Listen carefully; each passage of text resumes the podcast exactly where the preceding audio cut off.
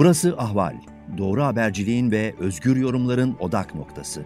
Podcast yayınımıza hoş geldiniz.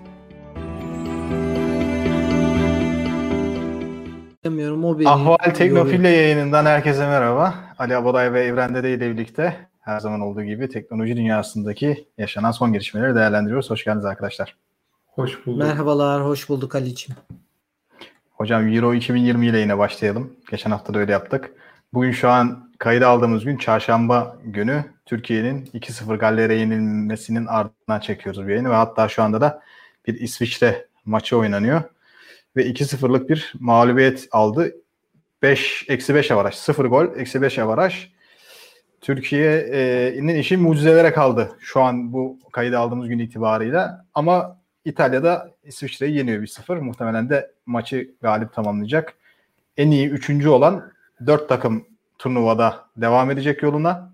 Hala bir şansı var ama çok düşük çünkü avaraj çok kötü Türkiye'nin. Ee, Ali'nin Abaday'ın favorisi erken avlum attı. Ne dersin Ali? Hocam bak tam geçen hafta dediğim gibi hakemler ne yanlış sarı kart veriyor ne kötü karar veriyor. Türkiye yanlısı ceza sahasındaki ellere oyunla ilgili diyor. Sert müdahalelere Türkiye'den yapılan bir şey yok diyor. Her şey istediğimiz gibi. Fakat takımda ne oyun var ne bir şey yani.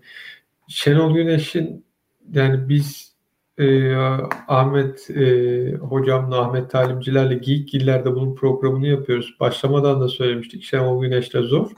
Hak, hakikaten Şenol Güneş'le çok zor. Çünkü Şenol Hoca'nın kafasındaki oyuncular ve Şenol Hoca'nın işte o değişmeyen planlarıyla olabilecek en iyi noktadayız. Öbür türlü bak Avrupa'da hiç hata yok. Takım iyi olsa şampiyonluğa gidecek. Hakemlerde hani hiç duydunuz mu? Hakem kötüydü de yenildik. Herkes ne diyor? Takım yok abi işte atak yapamadık. Bu bugünkü maçta orta saha yoktu. Orta sahada bu kadar top kaybı mı olur? Geriye atılan paslarda direkt kaleciyle karşı karşıya kaldır aş, şey, a- e, a- defans arkasına gelen filan toplarla. Çok sinir bozucu bir durum. Yani Bana çok sürpriz geldi. Ne, neden? Ee, şimdi bu adamlar Avrupa Şampiyonası'na katılan takımı Fransa'yı yendiler biliyorsun. Son dünya şampiyonu. ya o E onun ardından gittiler Dünya Kupası elemelerinde grup liderliğinde şu anda. Hollanda'yı devirdiler, Norveç'i devirdiler falan.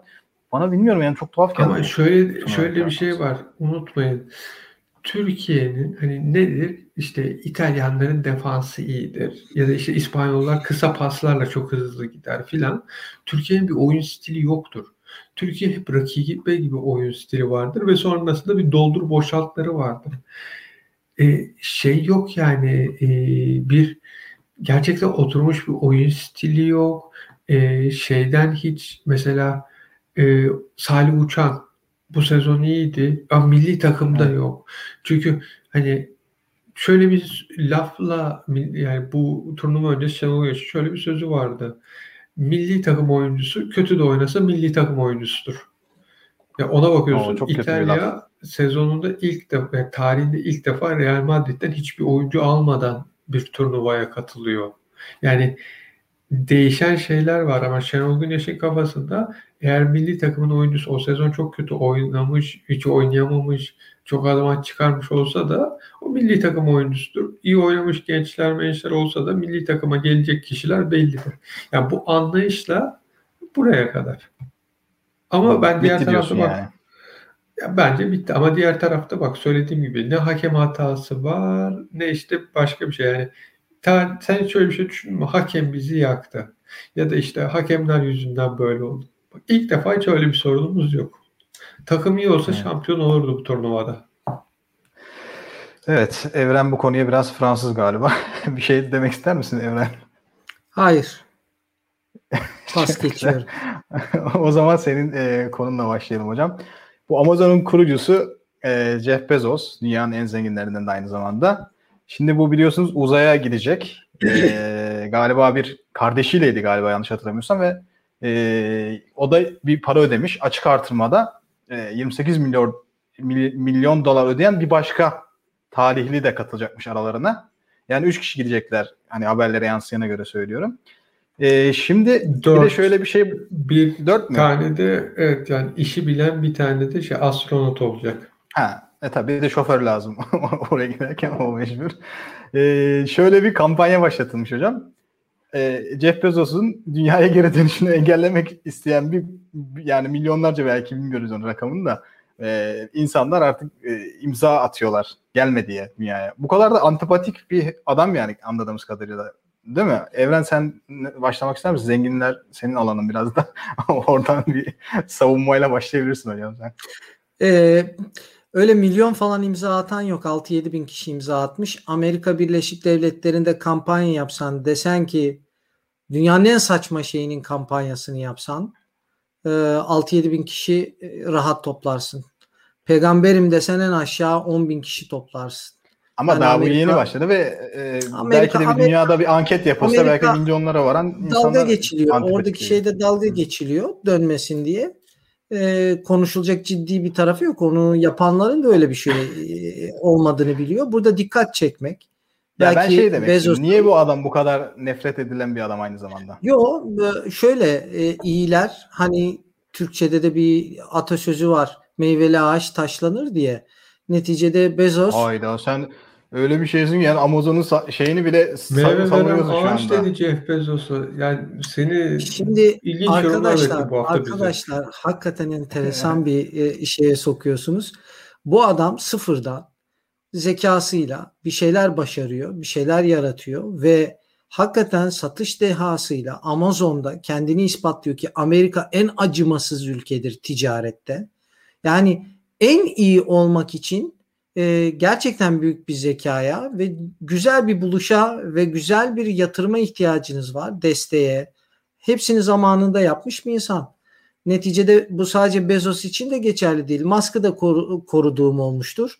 Aynı şekilde Facebook'un sahibini de bu insanlar başarılı insanlar. Ha, Hocam zaten kimisi, konuduğunuzda hep bu şeyler kapitalistler. Kimisi, e, e, onların e, sistemleri üzerinden konuşuyoruz. Gönül isterdi. Hayır belki bizi dinleyenler içinde varsa Mehmet Hüseyin yapsaydı bunu. Mehmet Hüseyin'den bahsedecektik. Onları söyleyecektik. Buradaki konu şu.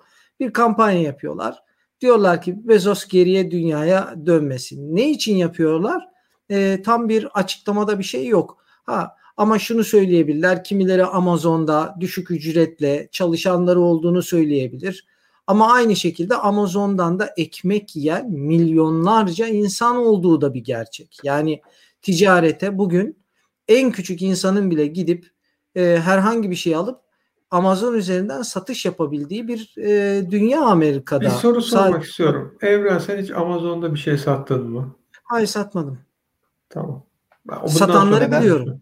Neden peki? Satanları şöyle bir şey var Amazon'da. Sen bir kere Amazon'da bir mal satmaya başladığında eğer o malın satışı yükselirse Amazon kendisinin ürünü olan mesela işte atıyorum e, şey satıyorsun, ayakkabı satıyorsun ve senin sattığın ayakkabılar bayağı ilgi görmeye başladı. Amazon o ürüne benzer kendi sattıklarını öne çıkarıp seni arka plana itiyor. Hı hı. Bu dediğini daha önce de konuşmuştuk yapay zeka ile ilgili hatırlıyorum. Veya şey var. Sen mesela iyi bir e, satıcı olmana rağmen bir ödeme yapacak sana ve sen o ödeme sana çok önemli. Çat diyor ki senin satışlarında bir sorun çıktı. Ben 3 e, hafta bunu incelemeye alacağım. 3 hafta sonra en erken öğren. Bu da karşı senin hiçbir söyleyebileceğin bir şey yok. Yok Onun, baştan öyle imzalıyorsun zaten. E tamam imzalıyorsun da hiç e, sen şey diye düşünüyorsun ben hiçbir hata yapmayacağım. Hiçbir şey yapmayacağım. Mesela aynısını biz Finlandiya'da Google'da yaşadık. Koronavirüsün geçen sene ilk başladığında burada işte ya, e, çalıştığım gazetede Foreigner Fee'de reklam, Google reklam alınıyor. Bir anda sayfaya etkileşim 5 kaç arttı çünkü koronavirüs haberleri ve insanlar merak ediyor işte son gelişmeler ne, devlet ne diyor, hükümet ne öneriyor. Bu iki ay şey dedi senin sitende bilinmedik bir artış var. Bu artışın sebeplerini anlayana kadar reklamları durduruyorum. Yani Google Analytics'e baksa bunların hepsinin ülke içinden kaynaklandığını görecek. E bunların hep Hocam bu arada olacak. Yani bunlar böyle biraz daha hafif kalıyor. Şimdi biz siz de görmüşsünüzdür yine hafta içinde bir haber e, New York Times'ta yayınlandı. Amazon'un eski başkanlarından yani üst düzey yöneticilerinden birisi New York Times'a bazı ifşalarda bulundu. E, ismi de şey işte e, David Niekerk diye bir belki sen daha iyi biliyorsun. Eski başkan yardımcılarından birisi. Dünyanın işte bu Jeff Bezos diyormuş ki hocam e, adamın şeyini söyle ben bunu yalancısıyım kendisi anlattığı yani New York Times'a dediği bu. İnsanların doğası gereği istediğini elde etmek için çok az enerji harcama eğilimi olduğunu söylemiş ve tembel buluyormuş insanları. Ve ilk 3 yıl hiçbir şekilde zam yokmuş. Yani bunu söyleyen de Amazon'un eski başkan yardımcılarından birisi. Ya ve, hocam e, bak baştan başladım. Bu adam bir yerden bir şekilde kapital bulmuş tamam bir program yapmış bir şekilde büyütmüş ama içeride çalışan kişiler pandemi şartlarında zorlansa da o şekilde çalıştırılmış. İşte kimi şeylerde kaza yok veya işte bu şeyi Nomadland'i izlediyseniz o fabrikanın nasıl olduğu, nasıl Hı-hı. çalıştığını az buçuk görürsünüz. Yani burada hani her yerde Amerika'da özellikle e, en düşük asgari ücreti yükseltme çabaları var. Amazon'da kesinlikle şartların iyileştirilmesi daha şeyi yok. Yani ben şundan çok eminim. Bunun çünkü Jeff Bezos'un boşandığı eşi de dünyanın en zengin kadınlarından biri oldu. Ve hayır işlerinde harcıyor parayı. Şimdi Jeff Bezos dönmese ne olacak? Çocuklara kalacak. Çocukların varisi kim? Anne. Anne ne yapıyor? Hayırsever bir kadın. Her şeyi bağışlayacak. Şimdi böyle bakınca imzalamak çok mantıklı geliyor. Ee, diğer taraftan şöyle bir şey de var. Ya dönmezse hakikaten Jeff Bezos ve kardeşi ne olacak? Yani bunu da bilmiyoruz. İkisi uzaya gitti. Memekik'te arıza çıktı, patladı, infilak etti. Bir şekilde dönemediler. Ne olacak abi? E, Gider e, Jeff Bezos başkası gelir yönetici mirasını, olarak. Mirasını kime bıraktı bilmiyoruz. Çocukları Vasiyeti var mı onu da bilmiyoruz. Var. Vasiyeti vasiyetinde ne varsa o. Mesela kardeş teknik olarak teknik teknik olarak e, her zaman kaza bu tür şeyler mümkün. Uzaya gidiyorsun neticede. Herkesin yapamadığı bir şey yapacaksın. Tarihe geçeceksin. Dolayısıyla bu riskler her zaman geçerli. Fakat bu Blue Origin'in kapsülü bir kere iki farklı sistemden bahsediyoruz. Elon Musk'ın fırlatış e, ve iniş sistemiyle e, Blue Origin'in Be- Bezos'un sistemleri farklı. Burada bir kapsül var. E, dört tane koltuk var içeride zaten. Her birinin kendi camı var. Seyrediyorsun dışarıyı. Böyle farklı bir şey yapmışlar. Tamamen e, ticari amaçlı ve nakliye işinde Elon Musk mesela çok iyi. Başkalarının uydularını bile ta- taşıyan bir sistem yapmıştı. Tren gibi düşünün. E, nakliye işi. E, tanker gibi veya. Fakat e, Bezos'unkisi ise otobüs gibi yani yolcu üzerine endekslenmiş ve e, kapsül sistemiyle çok hoş bir sistem yapmışlar ve bunun ilkinde de gerekli reklamı kendisi giderek e, yapabileceği en büyük reklamı yapıyor ve Elon Musk'ın önüne geçmeye çalışıyor. İşin real... şeyi unutmayalım. Daha önce de söylemişim. Uzaya gitmiyor esas da. Belli bir aya kadar tabii. dönüyor. Aya kadar o şimdi o da önemli. Yani önemsiz değil, önemsiz gibi onu da göstermeyelim.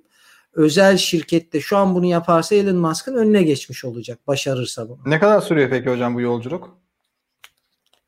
Ne kadar sürdüğünü öyle bilmiyorum. Bir bilgi? Teknik hmm. olarak 20 Temmuz'da bugüne kadar da. bugüne kadar 10 defa e, insansız deneme yaptılar ve onunda da başarıyla döndüler. Ne kadar tam sürdüğünü ama bilmiyorum. Hmm. Buradaki belki normal sürüşün de altında bir saat içerisinde gidip gelebilirler. Önemli olan bunu yaptığı zaman Elon Musk'ın şirketinin önüne geçmiş oluyor Blue Origin. Yani bir tık öne geçiyor. insanlı çünkü. Anlatabildim mi? Bu Tabii. çok önemli. Elon Musk böyle bir şey yapmadı mesela. Ve bence yani şimdi şimdi iki tür konuşanlar kısmı var. Bir bu esas adamın niye yaptığı ile ilgili konuyu konuşanlar var. Bir de adamın bırakmayı düşündüğü, uzun zamandır ilgilenmediği Amazon'daki bir işçinin 500 euro maaşı üzerinden bunu tartışanlar var. İki boyutlu yani bu mesele. Şimdi Amazon meselesi adam Amazon'u bile bırakmış. Umrunda değil e, yöneticiliğini bile, CEO'luğunu bile bırakıyor. Amazon'daki bütün e, arkadaşlarla el ele kol kola sendika kursunlar. Destekliyoruz. Sonuna kadar haklarını arasınlar. Ama Blue Origin'daki sevgili Abada hep diyordu karıştırmayın iki farklı şirket diye. E, Blue Origin'daki bugün Bezos'un yaptığı hamle tamamen Elon Musk'ın şirketine karşı yapmış bir hamledir. İkisinin ayrı taşımacılık e, hedefi var. Birisi turist otobüsü e, Londra'daki çift katlı kırmızı otobüsler gibi adam otobüs taşımacılık e, yolcu için hesaplıyor Bezos. E, bugüne kadar ise Elon Musk'ın bütün sistemleri daha çok kargo başkalarının da şeylerine taşıma üzerineydi.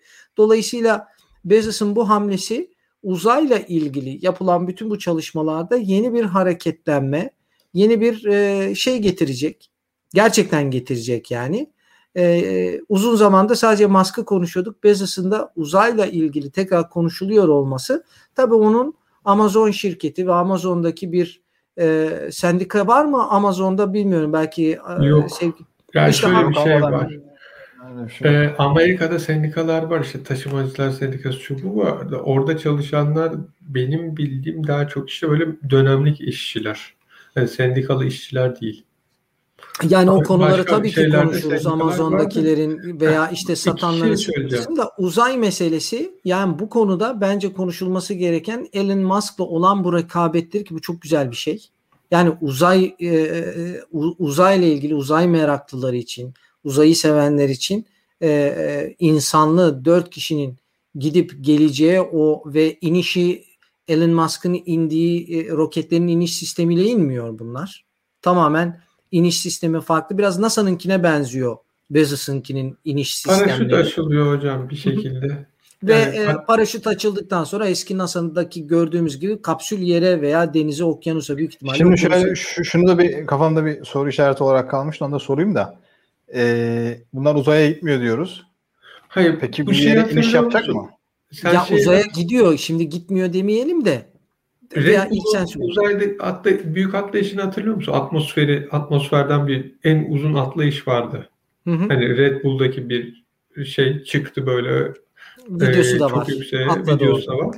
Onun gibi yani e, atmosferin dışına çıkıp geri geliyor. Bu arada baktım tüm e, yolculuk bu uzay seyahati 11 dakika tutuyormuş.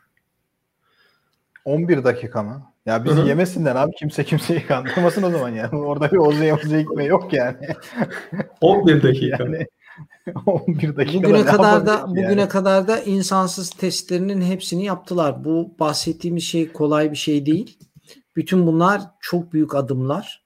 NASA dışındaki tamam, ben... bütün özel şirketlerin yaptıklarının hepsini desteklememiz lazım. Bu tür yapılanlar sayesinde de ileride normal fiyatlara bile yani e, milyon dolarlar ödemeden bile e, gidip mesela Elon Musk'ın projesinde de Ay'a inmeden yapıyor biliyorsunuz. Ay'ın hmm. etrafında gezerek. Yani Ay'a Ya bu bu bir, bir, bir saniye burada bir şey var kafam karıştı yani. Hani bu 6-7 ay süren o yolculuk ne yolculuğu abi?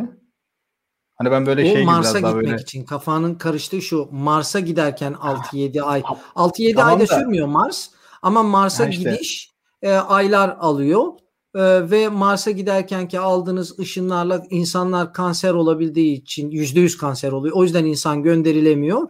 E, fakat Ay'a gidişte e, böyle bir risk veya herhangi bir şey yok. Ay'a fırlat git. Fakat Ay'a iki kavana çok acayip şey geldi yani. Hani zaten Niye? geri dönüş o olmaz muhtemelen. Onu patlatacak galiba. Roketin zaten roketin zaten çıkışı o kadar. Bu Elon Musk'ın bütün roket şeylerini seyrediyoruz. inişlerini ve çıkışlarını. Ee, bu işi bilenler için çok büyük bir farklılık değil. Hocam, Ama insanla olması, o kapsülle birlikte olması tabii içeriden kayıtları da olacak. Biz hepsini belki de canlı seyredeceğiz o gün. Gerçekten çok önemli bir şey yani. Küçük bir şey değil. Hocam Jeff Bezos'un şeyine 24 milyon dolar verdin 11 dakika böyle dünyaya dışarıdan baktın aha gördüm dedin döndün. Hı hı. Onun dışında 7 ayda Mars'a roket gidiyor ama evrenin dediği gibi yoğun ışınlardan, dalgalardan dolayı bir kanser riski var. Bunun önüne geçecek bir e, uzay mekiğinin ve buna göre koruyucu kıyafetlerin yapılması gerekiyor. Ama onun dışında şu var. Bu adam şimdi CEO'luktan ayrıldı Amazon. En fazla hissesi olmasına rağmen. Bir şekilde Amazon'un koşulları iyileştirilirse çünkü burada çalışanların ve orada bu e, bütün sistemin işlemesini sağlayan kişilerin, insanların daha iyi, daha insani koşullarda çalışması sağlanırsa bu yeni CEO sayesinde olacak. Tamam sistemi kuran Jeff Bezos ama çok acımasız bir sistem kurmuş ve bu sistem hani çoğu kapitalist sistemde olduğu gibi biraz kanla beslenen bir sistem. İşte bu çalışanların emeğiyle e, yürüyen bir sistem ama çok iyi de sömürüyor. E, yani sonuç itibariyle yaptığı evet güzel hani önemli bir şeydi ama kendisine de büyük bir getiri sağladı. Ha, onun dışında ben Jeff Bezos'un bu uzay trafiğinde çok şey bulmuyorum. Yani ne yapıyorsun? Bir kapsüle biniyorsun. Dünyanın dışına az biraz bakıyorsun. 11 yani 4 dakikada oraya çıkıyorsun. Bir süre bakıyorsun. Sonra hop aşağı iniyorsun. En azından hani şeyde bu bir turizm başlatacağı zaman bunun daha farklı bir sistemi olsun insan istiyor ama evrenin dediği gibi ilk etapta bu hani başlangıç adına hoş bir şey. Hani ne olur işte ya bunların hani, hepsinin hedefi özür dileyerek hepsinin hedefi ayda bir yer kurulup e, insanların aya kadar en azından inip orada bir e, belirli bir zaman geçirip geriye dünyaya gelmesi. Bu esas hedef bu. Ama daha buna bile daha çok zaman var. Kendimizi Ama bir şey söyleyebilir miyim? Burada burada pazarlanırken nasıl pazarlanıyor biliyor musunuz? Yani bu yabancı medyada da böyle. E, bunu başarmışlar. Mesela bu detaylar, bu konuştuğumuz detaylar çoğu haberde yok. Zannediyoruz ki aynı o senin bahsettiğin gibi gidecek orada işte. Aynı Perseverance var ya bu araç Mars'a inen. Onun gibi böyle işte uzaya gidecek. O da bir iniş yapacak. O da dolaşacak falan filan. Geri gelecekler hani birkaç gün sonra falan diye. Kafamızda öyle bir şey oluşuyor. Çok basit bir şey anlatacağım. Siz hiç bir astronotun nasıl eğitim aldığını, neler yaptığını izlediniz mi? Mesela uzayda nasıl tuvalet yapılır, nasıl duş alınır, güneşe yaklaşırken siperlik nasıl indirilir, işte o yerçekimsiz ortamda nasıl hareket edilir. Yani bunlar çok uzun eğitimler gerektiren, gerçekten vücudunun çok güçlü olması gereken şeyler. Yani Doğru. uzay turizmini yapacaksa bu kişiler bu çok az e, şeyle hani süreyle olması lazım. Öbür türlü yani hortumlar var. Mesela en basit tuvaleti yapacaksın. Hortumun içinden yapıyorsun. Ondan sonra e, şey e, bunlar yer çekimsiz ortamda eğer bir şekilde oradan kaçırırsan onu yakalaman, o delikten e, uzaya bırakman, ellerini yıkaman, e, eli yıkadığın zaman onu kurulayacağın havlu sistemi şu bu çok farklı işler. Yani bunun bir eğitimi var. Sen eğitim vermeden belli bir süre uzaydan bahsediyorsan 11 dakikalık bir şeyden bahsedeceksin. Öbür türlü bir kampa alıp bunun eğitimini vermen gerekiyor. Şimdi e, tabii ki ama e, e, şunu da vurgulayalım. 2021 şimdi 3 aşağı 5 yukarı hedeflerin tuttuğunu hesaplayalım. Blue Origin'in hedeflerinden biri 2024 2024'te aya inmek yanılmıyorsam. 2024 yerine 2026 olsun yani 2025 olsun. Dolayısıyla 2021'deyiz. Eğer yaşarsak, görürsek 4-5 e, sene sonra arkadaşlar hakikaten aya inişlerin de başladığını göreceğiz. Tabi acele etmeyin. Daha ayda kahve içme falan öyle yani o boyutlara gelmesek de giden astronot tabi yapabilir veya gidenler yapabilir. Ben mesela Bezos'un e, ona da bir ön hazırlık olarak e, bu atlayışının ona da bir ön hazırlık olacağını düşünüyorum. Dolayısıyla hedefleri çerçevesinde bu firmanın bu hamlesi e, Elon Musk'ı da biraz daha Bitcoin meselelerinden belki biraz daha uzay meselelerine yönlendirecek tekrardan. Paylaşımlarında daha fazla uzay konusuna değindiğini göreceğiz. Bence zaten Dolayısıyla Elon güzel bir şey. uzay seyahatinin parasını çıkarmak için Bitcoin'e yatırım yapıyor. Çünkü onlardaki o kripto her şeyini villası her şeyini satıyor o da evet oraya çok, çok maliyetli bir iş aynı zamanda bu. Bir de bu Tabii. ikisinin mesela güçlerini birleştirdiğini düşünün. Ne büyük işler yapardılar ama bazen işte olmuyor. İstediğiniz gibi olmuyor. Yok abi Türkler yapamaz. Türkler ortaklığı beceremez. hani böyle bir laf var. yani biz de onlar gibi. O zaman e, enteresan ve bence çok da böyle tartışmalı bir e, karar var Almanya'dan. Ona geçelim. Abi bir dakika. Hayır, sen ha, son tabii. olarak şunu soracağım. 11 dakikalık uzay yolunda en fazla bu geziye ne kadar para ödersin? Maksimum. Bak harbi söylüyorum. Ee, yani şey olsaydı böyle hani benim şu anda biraz hayallerimi kırdı. Hani 11 dakika falan böyle hani zengin olsaydı mesela çok böyle param olsaydı bu tarz işte 25-28 milyon dolar verebilecek seviyede olsaydım mesela 11 dakika için yani vermezdim gibi geliyor daha böyle hissetmeliyim yani hani biraz böyle bir, bir iki gün orada takılabilseydim belki olabilirdi de onun dışında bilmiyorum yani. Evren Ama sen yapardın. soralım. Param olsaydı verirdim. Pa- ben param olsaydı verirdim ya. Yani o anlamda bir param olsaydı bu müthiş bir şey, fırsat. Ee, verirdim. Herkes de parası olan herkes ister de parası olmayan zaten kıyamaz. Dolayısıyla paramız yok zaten kıyamıyoruz Hayır, bize ne çok kadar geliyor. maksimum şu an yani sen de deseler ki yani bir fiyat belirle. 11 O, dakikalık büt- o bütçede bir Kendi insan olmadığın göre. için yani Kendi o bütçene bütçe göre. işte Tamam. kendi bütçenle çok komik yani bunun konuşulması olmaz. Aa, ama zengin gerçekten milyarder insanlar için büyük bir imkan. Tabi bu da biraz yaş. Bunlar da önemli. Mesela genç milyarderler var. Yani günümüzün bu kapitalist sistemi korona döneminde bile evinden durup e, evde en çok kullanılan malzemeleri satan genç çocuklar 18-20 yaşında milyarder olanları var. Sırf böyle ikinci el bilgisayar oyunu ne bileyim ihtiyaç evdeki herhangi bir ihtiyaç malzemesinin çok sattığını düşünüyor ve bunu alıyor evindeki garajına biriktiriyor. Ondan sonra da in- i- i- e, haber sitelerinde haberlerini okuyoruz. Milyarder olmuş korona döneminde. Dolayısıyla genç milyarderler için e, en küçük şeye neler harcıyorlar? Çabuk kazanılan bir para bir de özellikle genç milyarderlerde. Dolayısıyla çabuk kazanan çabuk da harcayabiliyor bu tür bir şeyi. E, onlar için iyi bir fırsat. Gerçi şu an e, konuşuyoruz da öyle bir koltukta yok. O bir koltuğu da alan almış zaten 28 milyon. Biraz böyle Evet, diyoruz ya o alanda Elon Musk çıkıyormuş o gün. 24 milyon dolara ben bir bakayım nasıl yapmış. İşte o zaman müthiş olur. Teknoloji olarak yani. yalnız e, Blue Origin'inkisi daha şey duruyor Elon Musk'ın yanında. Daha bir NASA'dan tanıdığımız bilinen e, paraşütlü daha ya Elon Musk'ınkinin seyredilmesi bile o hani bel dansıyla iniş yani o bütün o e, roketlerin e, dik inip dik çıkabilmesi aynı Hocam- roketin tekrar kullanılabilmesi o çok çok farklı bir Hocam e, şey. aradaki fark biri Rolls Royce diğeri işte Peugeot gibi bir şey yani şimdi baktığın zaman. Şimdi e, Peugeot da iyi bir şey de tabii katılıyorum dediğine. O zaman şöyle ekrana paylaşalım da e, şurada şey e, bu aracımız bu hocam. Bu NASA'da gördüğümüz tiplerden işte. Paraşüt açılıyor bunda. Büyük ihtimalle de okyanusa iniş olur. Ama harbiden estetik yani baktığımız zaman. Camları bu bunun e, farkı tanıtım videosunda da gösteriyor. Camları yani camlarının olması bu kadar çok camlı bir bugüne kadar uzay aracı yoktu. Bu arada düzeltme olsun e, çöle inecek. Texas'ta Çöle çöle. mi? Lütfen Guardian'a da bir daha yardım yapın sevgili Ali Bey. Evet.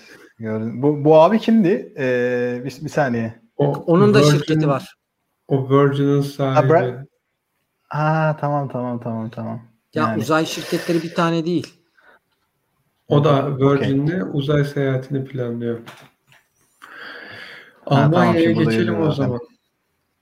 Evet, Almanya'ya geçelim. Şunu şöyle bir kapatayım ben hemen. Stop yapalım. Ondan sonra da şöyle ekranımızı e, yapalım. Evet, Almanya'daki tartışmalı karar ise Alman istihbaratının WhatsApp yazışmalarını okumasına imkan veren bir yasa federal mecliste kabul edildi. Artık e, yasalaştı. Yani ben şurada mesela kafama o takılmıştı hemen bunu görünce bu haberi. İşte e, Amerika'da böyle FBI ile bir Apple'ın bir savaşı olmuştu bir dönem. Sen daha iyi bilirsin Ali. Orada bir vermemişti Apple şifreyi falan. Bir terörle suçlanan bir e, Bu telefonuna ben- ulaşmak istiyorlardı. Bir terör saldırısı sonrası o saldırganlarla ilgili bir cep telefonuna ulaşılıyordu. O cep telefonundaki resimlere bakmak istiyorlardı. Hı hı. Ama şöyle bir şey vardı. Bu e, terör saldırganı, terörist saldırıyı yapan kişi cep telefonuna hiçbir uygulama indirmemiş. Yani aldığı gibi hi- hiç e, Apple Store'dan uygulama indirmemiş. O yüzden de FBI Hmm. şey demiş yani bunu açacağım bana şifreyi ver. Hani şey şifresini bilmiyorum ekran açılış şifresini. Apple da yapmam demişti. Sonrasında çünkü çok ilginç haberler çıkmıştı.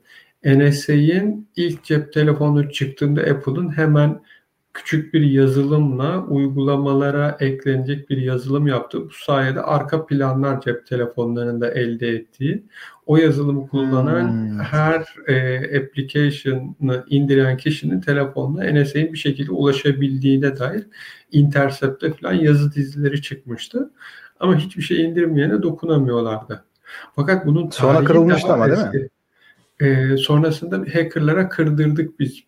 Milyon dolar ödedik diye. O dönemin FBI başkanı söylemişti. Ama bu daha önce bir 2000 e, 2007 ya da 8 yanlış hatırlamıyorsam e, Hindistan'daki terör saldırısında Mumbai'deki ilk konuşuldu. Çünkü o zaman BlackBerry ile mesajlaşmışlar ve o iki güne yakın sürmüştü. BlackBerry'nin şeyini kırılamadığı için şifrelemesi o dönem e, büyük sorunlar yaşamış ve ilk öyle başlamıştı. Bu şifreli mesajlaşmalarda güvenlik güçleri ne yapacak diye. Yani bunun ilk tartışıldığı 2000 2007-2008 tam hatırlayamıyorum. Mumbai'deki terör saldırısıdır. O zamandan beri bu devam ediyor. Yani e, terörizmle uğraşan güvenlik ekipleri veya şeyde şunu söylüyor yeni nesilde.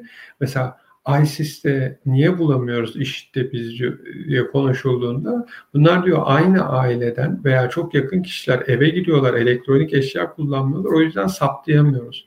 Şimdi deniyor ki bu daha hani Almanya'daki aşırı sağcılar filan hani şeyden geçen çıktı Almanya'da e, eski askerlerin olduğu bir grubun koronavirüs protestolarından yararlanıp hükümeti devirmeye yönelik çalışmaları vardı.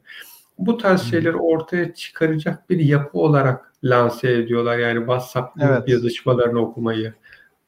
Sadece WhatsApp değil bu arada. Telegram'da var ve benzeri uygulamalara da e, erişim oluyor. Benim kafama takılan o zaman WhatsApp burada e, hani diyor ya kimse okuyamayacak mesajlarınız falan filan.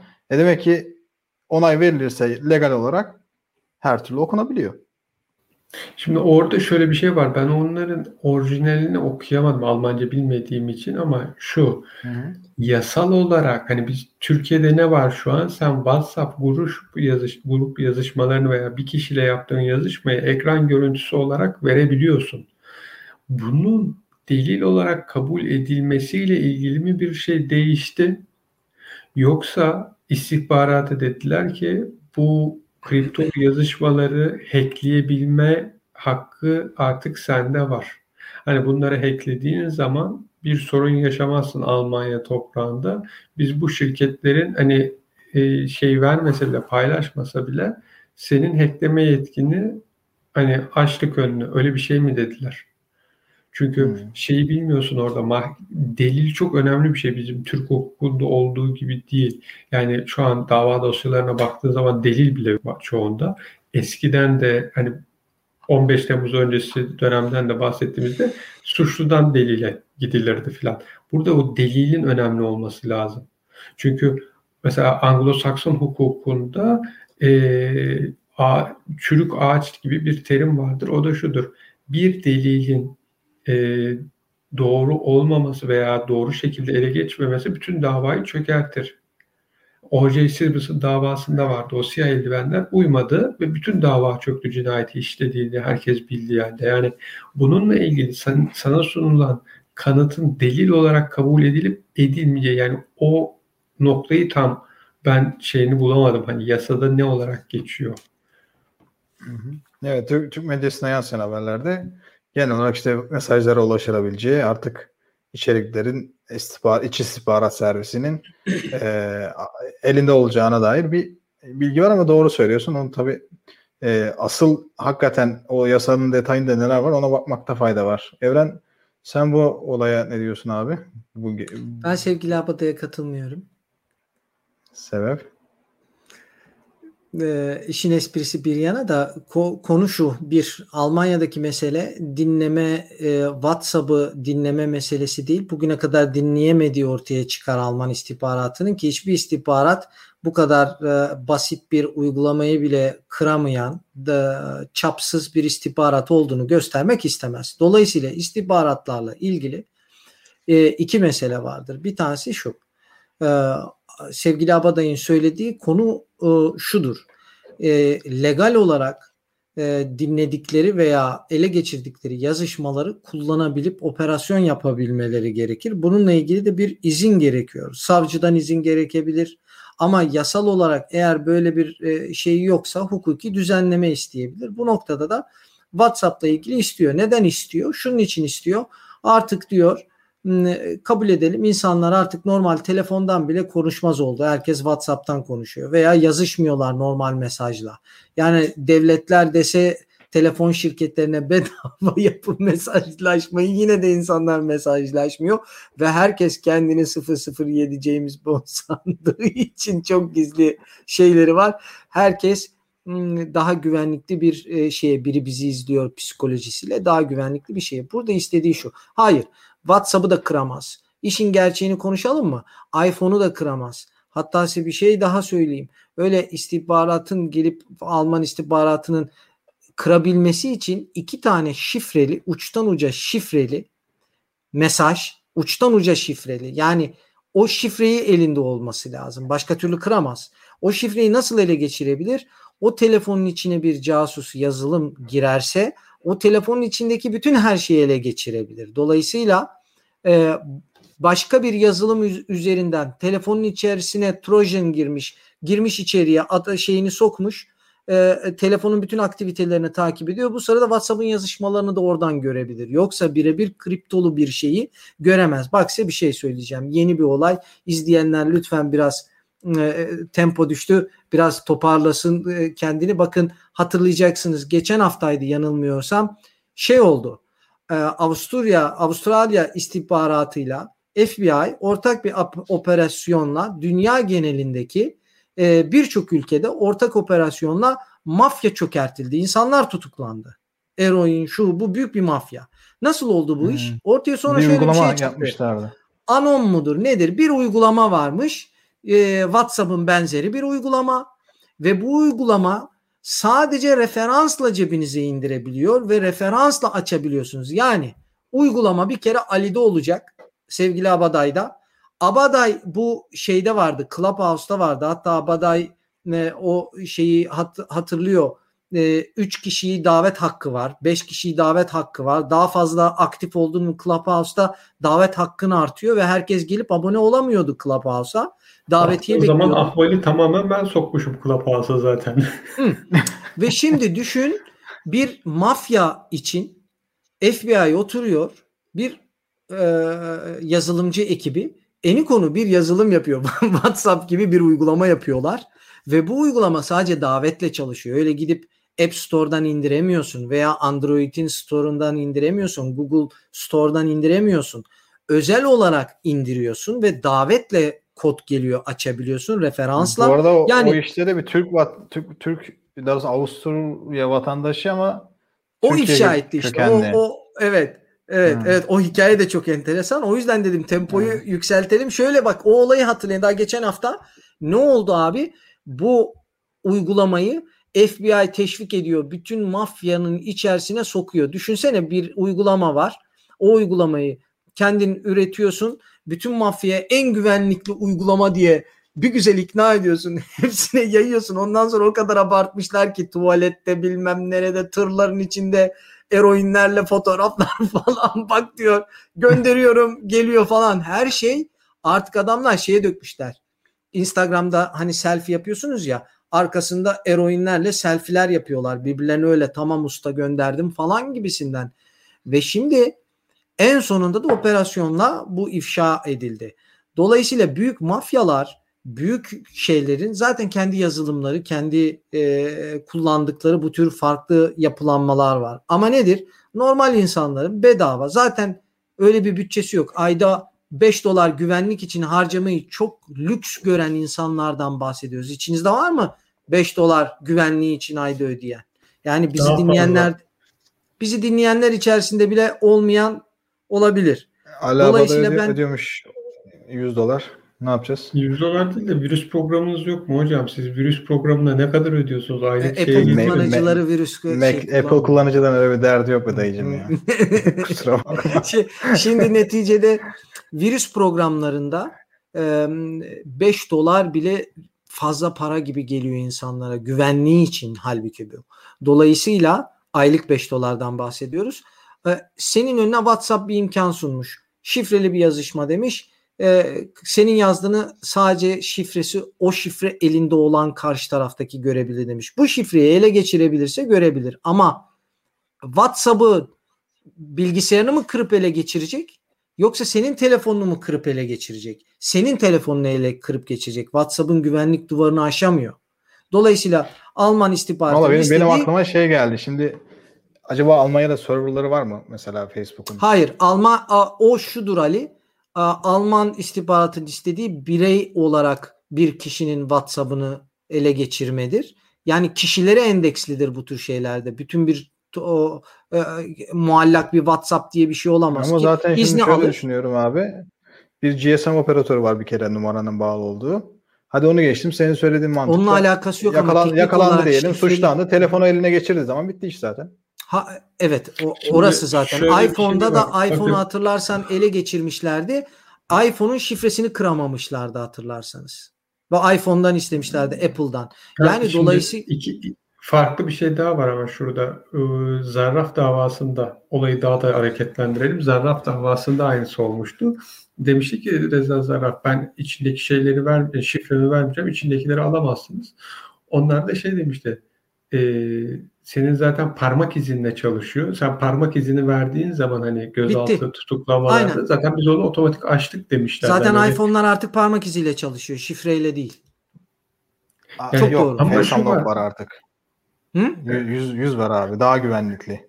Yüz. Başka Yani bir şeye yüzüne getireceğim. Demin dediğim dediğim şey bir yazılım var zaten o yazılımla şeyi e, çoğu telefona girebiliyorlar. Sen eğer herhangi bir uygulamayı indirdiysen çünkü o yazılma ya- şu an dünyada kullanılan yanılmıyorsam yazıl e, application yazılımlarının %90'ı o NSA'in ilk yazdığı parçayla yazılıyor diye bir araştırma da vardı.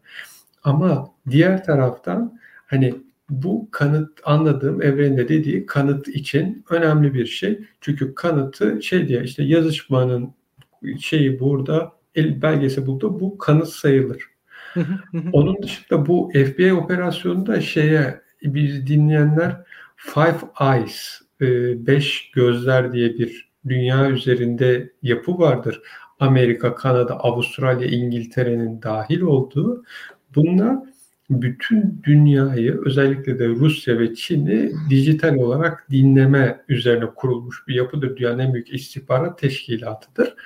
Ee, yani bunların esasında ortaya çıkardığı bir operasyon kendilerinin yaptığı o bunun büyük ihtimal filmi de yapılacaktır, kitabı da yazılacaktır. Çok ilginçti.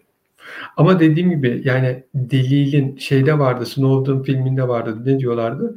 Biz herkesin yazışmasını okuyoruz, herkesin Facebook'una giriyoruz, herkesin bilgisayarından kamerasını açıp izleyebiliyoruz. Evet. Çünkü yazılım üzerinden bilgisayarına girdiyse her şeyi yapma hakkı var. Bütün şifrelerini görüyor, bütün fotoğraflarını görüyor, konuşmaların sırasında seni dinleyebiliyor. Yani bunun delil sayılabilmesinin de hukuken önünün açılması gerek. Yoksa illegal bir şekilde aldığın delili kullanamazsın. Karşı taraf suçlu olsa bile serbest kalır. Aynen.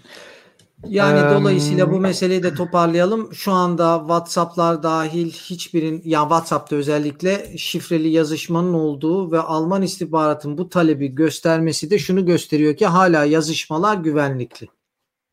Yazışma güvenlikli de sen atıyorum işte şey uygulamasını indirdin. Herhangi bir işte futbol uygulamasını indirdin, borsa uygulamasını indirdin. O uygulamayı istihbaratın girebileceği şekilde bir parça yazılımla yazıldıysa istihbarat oradan direkt kendine bir arka Abi kapı canım buluyor. ya dünya devleri o şeyi de görmedik mi? Baksana izlemek için e, bu mafyaları yakalamak için uygulama yapabilecek altyapıya sahip insanlardan bahsediyoruz. Yani düşünebiliyor Uygulama- musun? Yani Evet, evet. uygulamayı yapıp piyasaya sunup dünyanın en güvenlikli uygulaması diye yani böyle bir teknik ekipleri var. Ee, kendileri uygulama bile- yapmak çok bir şey değil ama önemli olan onun mafyanın içine bu çok güvenlikli diye büyük ihtimal köstebekleri Hocam tam sayesinde film. soktular. Tabii Film canım, olacak köstebek. yakında bence. tabii Bence köstebekleri film ama dünya geneli yani. 100 ülkede e, bu kadar insanı tutuklamak büyük bir başarı. Dolayısıyla Ya bu bir kişiyi hedefliyorsa mafya versiyonu o zaman. şöyle diyebilir miyiz? Daha net söyleyeyim. kimin? Bir kişiyi Baylok. Baylok mafya Ha, versiyonu. aynen. Baylok. Aynen aynen. Aynen birebir. bir kişiyi aynı yani. hedefliyorsa Ama tabii orada kişiyi- bilmiyoruz şu anda istihbarat işi var mı yok mu o da Ha, Peki, Ama şu var yani o da yani. referansla girilen bir programmış. Tek farkı e, Apple Store'dan indiriyorsun. Evrenin söylediğine göre bu programı Apple Store'dan indiremiyorsun. Telefona gelen bir şekilde. Yani Apple Store'dan olmadan da iPhone'a nasıl indiriliyor onu da çok anlamadım ama vardır herhalde bir yolu. Fakat hikayesi ne o? İşte biri sana referans oluyor. O referans sayesinde program çok Doğru. güvenlikli diye Apple indiriyorsun. Store, Apple Store olmadan iPhone'a Android'e indirirsin de hani iPhone'a nasıl indiriliyor hakikaten o da. Demek ki Soru iPhone işareti. kullanmıyorlar. Yani teknik olarak Hmm. iPhone'da. Çünkü bu tür şeyler storelarda olmaz. Mafyanın tamamen kendisine özel yaptığı bir e, çok güvenlikli bir uygulama diye zaten pazarlanıyor. Ama işte her şey okunuyor. Baylok'ta da öyleymiş ya her şey okunuyor. Ve esas da kimse bir de şöyle bir şey var. Onu da Zaten server detay- istihbaratın elinde. Şimdi bil, bilmeyenler için söyleyeyim. Sizin de bilmemeniz mümkün. Ee, FBI kendi uygulamasını arkadaşlar bilgisayardan takip edemiyor. FBI da almış böyle telefonları koymuş masanın üstüne. Ma- o e, telefona sadece gelen mesajlardan takip edebilmiş FBI'nin kendisi de. Yani uygulama masaüstü sürümünde takip izni vermiyor. Gerçekten çok güvenlikli bir E, uygulama çünkü yapmış. o mafya her bütün dünyadan bahsediyorsun. İnsanlar herhalde o mafyaların da kendi bir bil, bilim Ya, teknik, elektrik ya dolayısıyla adamlar-. Adamlar yaparken gerçekten çok güvenlikli bir uygulama Bu yapmışlar. arada Sedat FBI'nin Peker'in de çok böyle abartılacak bir mafya olmadığını da görmüş olduk bu süreçte. Yani dünya çapında operasyon oluyor adı geçmiyor yani. Öyle bir şey yani. Zaten kendisi mafya değil. Bak hatırlarsın. Ha, doğru. Kendi inandığı, inandığı şeyler için bazı e, suçlu hatalar yapmış ama hiçbir zaman bu üstüne yapışan şeyi kabul etmediğini söylüyor. Ya uygulamayı Evet, şey FBI'nin kendisi de telefondan takip etmiş. E, masa üstünden bir şekilde değil. Dizmişler telefonları. İşte e, kimler kimlerle bağlantılıysa çünkü orada da gruplar şeklinde var ve telefon üzerinden yazışmaları takip edebilmişler. Ve bu şekilde ağın tamamına ulaşmışlar ve ellerinden geldiğince daha çok insanın bu uygulamayı kullanmasını istemişler. Bazen e, bir uygulama çok fazla öne çıkar. Reklamlarla gel bizi kullan falan diye. E, her uygulamada böyle bir şey olabilir ama standart e, normal e, vatandaşlar için çok e, üstünde durulacak bir mevzu olarak ben yine her zamanki gibi görmüyorum. Telefonumuzda o kadar çok uygulama var ki arkadaşlar. Yani hepsi kalp atışlarımıza varıncaya kadar yetki veriyoruz. Zaten takip ediyorlar.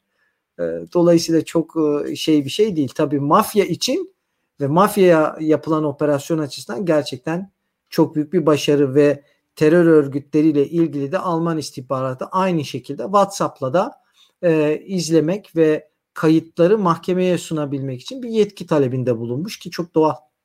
Bugüne kadar yapmamaları onların hala kıramadıklarını Ben gösteriyor. şey diye düşünüyorum. Büyük ihtimal bu aşırı sağcıların e, şeyini e, bulduklarında hükümete Nazilerle karşı evet. e, o deliller amacıyla Polis içinde çok var hocam bir de zaten.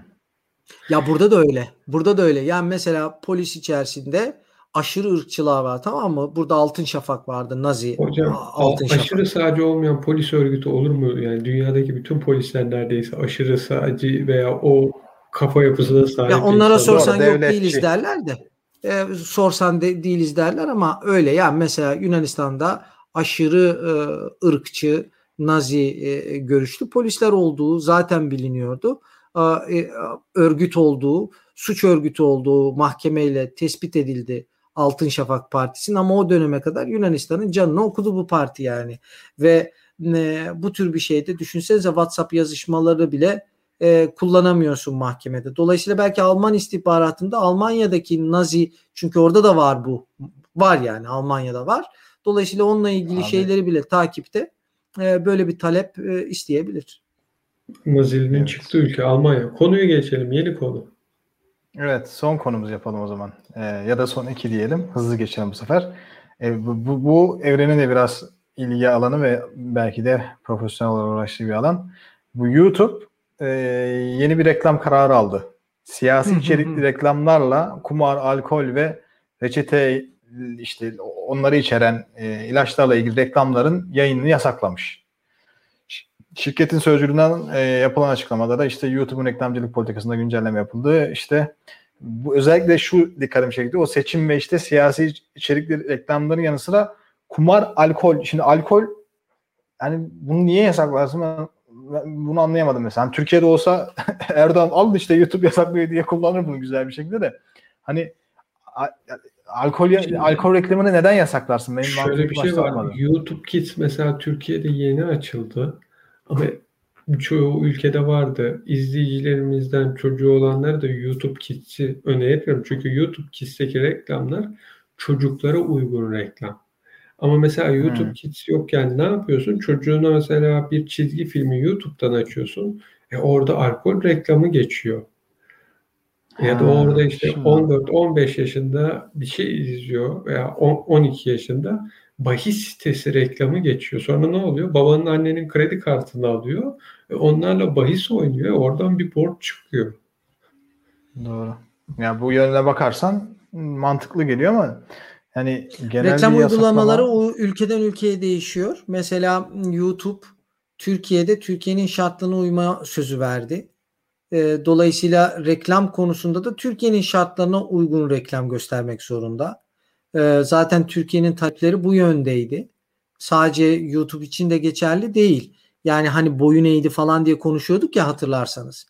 E, Avrupa Birliği'nde bildiğim kadarıyla alkol reklamı ve sigara reklamı Yunanistan'da bizde mesela sigara reklamı yok. Yasak. Dolayısıyla YouTube'da ben hiç sigara reklamı da gördüğümü hatırlamıyorum. Ee, gerçi ben premium abonesiyim. Bana hiç reklam çıkmıyor ama Size çıkıyor yani mu arkadaşlar? Şey değilim diyorlar. Hem Mac kullananlara Ya Ali Aslan evet ben biz Ali Aslan Gül'le birlikte YouTube Premium üyeliklerimiz Hocam ama var. Türkiye, Spotify'den üyeliğimiz Arkadaşlar yani, görüyorsunuz ki aramızda kim halkçı, kim vatandaşın yanında, kim orta gelirli belli yani. Şimdi e, dolayısıyla e, reklamlarda sigara zaten yoktu YouTube'da bildiğim kadarıyla. Yanlış söylemeyeyim. Yok, reklamlarını takip yok, etmediğim için. Yok yok. YouTube'un gelir kaynağı reklamlarda bakın bir de size bir şey söyleyeyim. YouTube'un gelir kaynağı reklamlarda zaten sigara ve alkol değil. Yani e, YouTube bindiği dalı kesecek bir şirket değil. Hele Google'dan bahsediyoruz. Rica ederim yani. E, reklamların gelir kaynağı YouTube'dakinde mesela çocuklar üzerine YouTube Kids diye bir uygulama çıkardı YouTube'un. Çocuklar için bir ayrı uygulaması var. Dolayısıyla YouTube'un reklam gelirlerindeki kaynakları izlediğiniz video ile alakalı reklamlar veya araba vesaire. Ee, ülkeler zaten izin vermiyor sigara ve alkolle ilgili reklam verilmesine. Dolayısıyla YouTube e, bindiği dalı falan kesmedi. Zaten az gelen bir reklam e, noktasıydı. Siyasi reklamlar almama konusu da Amerika ile ilgili bizle pek alakalı olan bir nokta değil. Amerika Birleşik Devletleri'ndeki siyasi meseleler e, Donald Trump'ın hesabını bile yok etmeye e, varıncaya kadar bir noktaya getirdi. Dolayısıyla YouTube bu tür bir e, olayı daha baştan öne alıyor ve kesiyor önünü. Siyasi reklamda koymayacağım diyerek Amerika ile ilgili bence akıllıca bir hamle yapmışlar. Reklam gelirlerinin de yüzdesi olarak baktığımız zaman YouTube'u hiç etkileyecek bir şey değil. Etkileyecek olsaydı yapmazlardı yalnız. Yani tabii çok etkileyeceğini düşünmüyorum ama o da iyi bir pazar yani sonuçta şey hmm, içki dediğimiz e, hatta ya Ronaldo'nun işte bir hareketi 4 milyar dolar kaybettirdi yani Coca-Cola. Şimdi reklamlar arkadaşlar şeye döndü. Mesela Instagram'da çok takipçili hesaplar e, direkt o hesabın sahibi reklam alıyor. Ondan sonra Instagram Stories'te diyor ki yukarıya diyor kaydırın kaydırın şunun kampanyası var katılın abone olun diyor. Veya işte şu ürün satılıyor alın diyor. Yani direkt siz e, çok takipçili Instagram hesapları üzerinden büyük şirketlerde reklam veriyor. Yani bir alkol markası çok ünlü bir Instagram fenomeniyle anlaşıp şarabının e, reklamını zaten yapabiliyor. Bilmiyorum anlatabildim mi demek istediğimi. Doğru. Yani dolayısıyla e, günümüzdeki yani, reklam boyutu da değişti biraz. Eskisi belki, gibi değil. Evren Yunanistan'da var mıydı hatırlar diye düşünüyorum. Sinemalarda film başlamadan önce sigara reklamları vardı bir dönem. Tabii tabii. Bu Marlboro Man diye bir adam vardı. Televizyonda işte yokken bütün- sinemalarda vardı. yani Hatırlıyorum. bu işte sığır sürüsünü atıyla Hı. birlikte geçirir. En son bir Marlboro yakar. O çok meşhurdu ve sinemada mutlaka en az bir tane reklamı olurdu. E şimdi artık hiç bunlardan konuşmuyoruz. Veya Hiç. işte 10 milyon kişi ölüyormuş yıllık. Yılda her yıl. uçakta o sigara adam da o reklamı oynayan adam da kanserden öldü diye Evet. biliyorum. Öyle. Oo. Uçakta sigara içilirdi. Şehirler arası otobüslerde sigara içilirdi. O şeyin Hı. uçaktaki oturduğunuz koltuğun o incecik var ya hani iki yan, yandaki adam da kolunu koyunca ikiniz birden koyamıyorsunuz. O küçücük o kol dayama yerinde sigaraların kül tabla yeri vardı böyle küçücük açılıp kapanan ve içerisine sigara doluyordu. Uçuşlarda bile uç, sigaralı sigara içilmeyen Evet. sigara ayrı. Yani geldiğimiz noktaya göre geçen, geçmişten düşününce fark görülüyor. Şimdi bunları konuşuyoruz ama ileride insanlar nasıl ya işte alkol reklamı mı verilirdi? Bacardi'nin ya da işte ne bileyim işte Olmeca Tequila'nın reklamı mı vardı diyecekler. Onun gibi bir şey. alkol yemekle birlikte ünlü fenomenlerin e, reklamlarıyla yapılıyor. Çoğu firma bu şekilde artık çalışıyor. Reklamın eskiden sadece sizin televizyon vardı. Bugün reklamın konsepti de değişti. Facebook nereden parayı kazanıyor? İşte bu küçük reklam verenlerden kazanıyor. Yani bu küçük reklam verenler dışında Instagram'da çok takipçili hesaplar üzerinden reklamlar veriliyor. Dev firmalar Türkiye'de fenomen olmuş kişiler üzerinden reklam yapıyor. Bugün YouTube kanalınız var. Fenomensiniz. Size geliyor teklif ediyor. Siz bir ürünün reklamını yapıyorsunuz. Evren Biz çok sana hiç reklam teklifi geldi mi kendi YouTube Yok, kanalında? Evren öyle bir- Dede'nin YouTube kanalında. Evet. geçen de sadece bir e, takipçilerimden şey geldi. Eğer para yardım bölümü açılırsa yardım abone olabiliriz diye bir iki mesaj aldım ama benimkisi daha bir şey değil. Takipçim yok ama e, çok ünlü Amerika'da da Türkçe yayın yapan Barış var ya konuşmuştuk daha önce de. Barış O mesela Özcan. devamlı devamlı reklam veriyor. Yayınların içerisinde konuşarak habire bazı Samsung ya adamın sponsorlarından biri. Evet yani bildiğin reklamı reklam yapıyor yani. Neden? Çünkü çok büyük bir fenomen. Dolayısıyla onu takip edenler e, onun önerdiği bir şeyi kullanabiliyor. Dolayısıyla büyük firmalar bu tür fenomenlere veriyor. Bence bu güzel bir şey. E, YouTube'un ve diğer e, internetteki uygulamaların bugün YouTube yeni başladı buna. Geçen gün şey Twitter'da gördüm. E, para yardım bölümü vardı bir iki kişi de herhalde abone olmuşlar Twitter'a e, önüme çıktı ve sevindim yani. Para aboneliği vardı Twitter'ın içerisinde. Bugün bakıyoruz arkadaşlar şuraya gidiyoruz. Reklam bil fiil tüketiciyle e, tüketicinin takip ettiği fenomenler ve kanallar arasında e, pasta dağılıyor. Yani eskiden sadece Show TV'ye gidiyordu reklam. Eskiden sadece Türkiye'de bilmiyorum Star TV'ye gidiyordu reklam pastası e, radyoda Best FM'e gidiyordu. Atıyorum tamamen kanal ve şey isimlerini. E, Power FM'e gidiyordu. Şimdi ne oldu? Pasta artık sadece radyo kanallarına yani zaten dev e, medya şirketlerinin sahiplerine değil reklamlar direkt bu uygulamalar sayesinde sıfırdan başlayıp büyük takipçi kazanmış fenomen kişilere gidiyor. Bunlardan biri de siz de olabiliyorsunuz başarılıysanız. Yani Teknofilia'nın bile biri gelip işte şu konuda sponsoru olabiliyor. Bu çok güzel bir şey. Dolayısıyla e, reklam pastası bu noktada sigara ve şey ise e, alkol ise reklam Bahis noktasında siyasetle birlikte bu üç kategori tartışmalı. Bir, bir tanesi sağlıkla ilgili. Sigaranın konuşacak hiçbir tarafı yok zaten. Yani Reçete. konuşmamız abes. E, alkol konusunda da reklam pastasının şeyi değişti. Yani e, eski reklam sistemiyle çalışmıyor alkol firmaları. Dolayısıyla onları etkileyen bir şey olacağını zannetmiyorum YouTube'un bu kararı. Bir Esas oldu. siyasiydi. Yani Son- YouTube'un evet. reklam konusu siyasiydi. Evet son son şey başladı. Konuşup olayı bitirelim bugünlük. Bu arada arkadaşlar yani yayın başında bilgiyi vermiştik. Onu, onu bir tamamlamış olalım. Ee, Euro 2020'de İ- İsviçre şeye yenildi 2-0. 3-0. Tahmin ettiğimiz üzere. 3-0 özür dilerim. Doğru söylüyorsun. Yine Immobile golü atmış. Bize de atmıştı o adam. İyi bir forvet e, oyuncusu. E, evet mucizeler kaldı. Önümüzdeki programda göreceğiz ne olacağını. Son konumuzda İngiltere'de Apple ve Google'a e, Google hakkında bir inceleme başlatıldı. Bu da yine işte e, pazarda işte rekabeti Cep engelleyici böyle işte pazarında. evet cep telefonu pazarında pars yani Türkiye Türkiye'deki son dönemdeki popüler tabirle parsel parsel almışlar bütün piyasayı Google ve Apple İngiltere'deki o inceleme başlatmanın gerekçesi Hocam bu. ama şöyle düşün. Android ve iOS dışında bir sistem kullanılıyor mu? A- Hani Nokia Tamam vardı bir mı? dönem kendi sistemi vardı o da Android'e geçiş yaptı. Yani şey yok ki başka seçenek yok.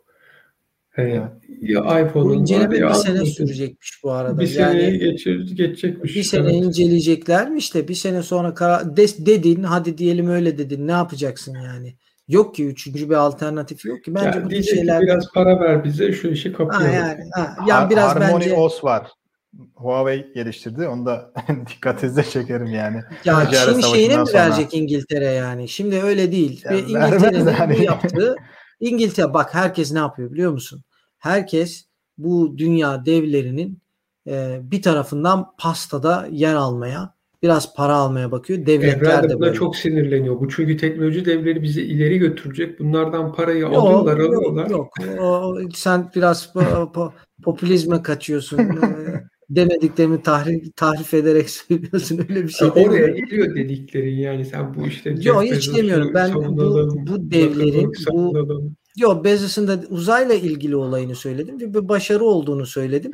Amazon konusundaki oradaki bir sendikacının e, meselesiyle Bezos'un diğer şirketini ki sen kendin hep derdin Amazon demeyin ayrı bir şirket diye. Dolayısıyla Bezos'un o uzay başarısını söylemek istedim. Uzayla ilgili zenginler dışında herhalde uğraşıp yatırım yapabilecek başka insan yok ki. Elon Musk'ın bile parası yetmiyor. Adam para arıyor. Dolayısıyla zenginlerin meraklandırabilmek uzaya önemli bir şey. E, keşke daha çok zengin daha çok meraklansa uzaya da daha fazla yatırım yapsalar. Uzaya daha fazla e, gelecekte e, ayda oturup hakikaten seninle bu programı kahve içerek yapabilsek. Ama bunun yapabilmemiz için ya Hocam devletler gece mehtaba çıkıyoruz. Seni de bekleriz bir akşam. ya devletler para verecek Hocam bu arada ben senin verecek para Ee, da görmüyorum orada şey olmuyor değil mi? Ya da şeyler özel Ha- zengin hava kararmıyor insanlar. değil mi senin orada? Yok bizde artık hava kararmıyor. Beyaz geceler şöyle yapayım. Burada En karanlık bu mudur hocam şu anda? Ya ben bunu bir arkadaşla iki yıl önce bir sabahladık e, rakı bira eşliğinde. E, şöyle bir şey. Saat gece 12'de hani akşamüstü gibi oluyor. Saat 2'de güneş yeniden doğuyor. Çok Yani güzel. yok pa- kalın panjurların olacak ya da kalın İlk perdelerin geldiğinizde olacak. zorlanmışsınızdır.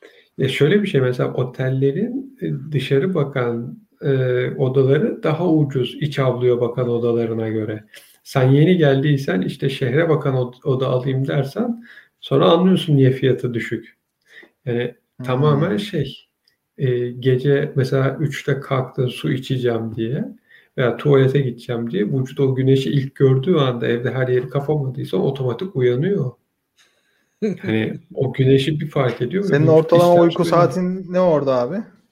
Normal abi. Bende hiç değişiklik yok. Bütün panjurları kapıyorsun. Ondan sonra Hmm. evi sim karanlık yapıyorsun. Normal vücut saatinde uyanmaya bakıyorsun. Yani uyandıktan Ben sonra panjurları açıyorsun. Çünkü kapkaranlık oldu mu insanın daha fazla uyuyası geliyor ya. O yüzden hiç sevmem yani o alışıyorsun. karanlık olayını. Gel şurada bir Hmm. buçuk iki sene yaşa direkt çünkü Aralık'ta da gün yok. Mesela Aralık'ta ya da e, Aralık Ocak en zor geçen süreçtir burada. Saat dokuz buçuk gibi hava aydınlanmaya başlıyor. E, üç buçukta kararmaya başlıyor. Dört dedim mi hava simsiyah karanlık. Yani gün Evet. içinde 4 saate yakın güneş ışığı o da zaten bulutlu karanlık.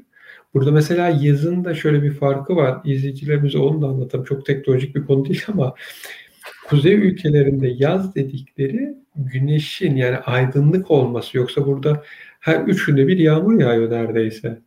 Yani işte dün akşamüstü bir yağmur yağdı. Tekrar güneş açtı. İşte geçen hafta sonu yağmurluydu. Cumartesi pazar yağmurluydu. Hani buradaki yaz algısı e, Türkiye'deki, Yunanistan'daki, Akdeniz'deki gibi işte sıcaklık ve sürekli güneşi görmek değil. Hava aydınlık yani yaz. Yağmur veya ısı açısından değil. Kış karanlık. Hani ayrım bu. Evet.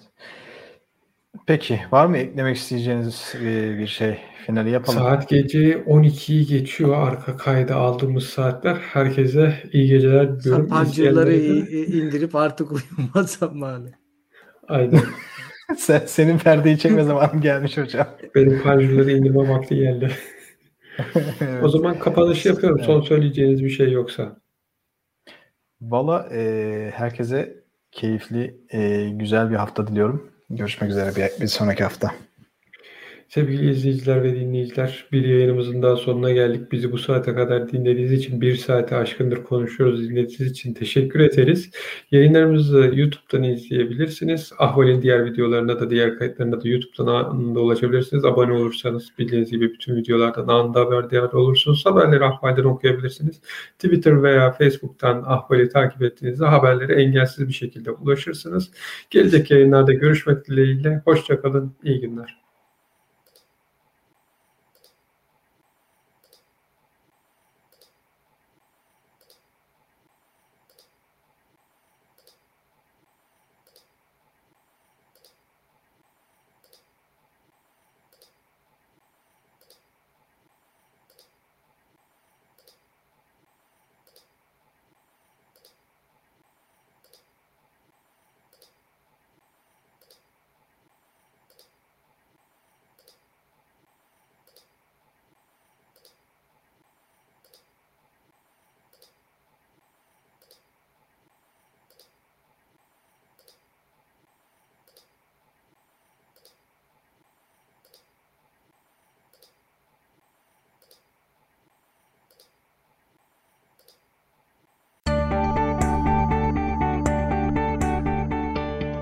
Ahval podcastlerini tüm mobil telefonlarda Spotify, SoundCloud ve Spreaker üzerinden dinleyebilirsiniz.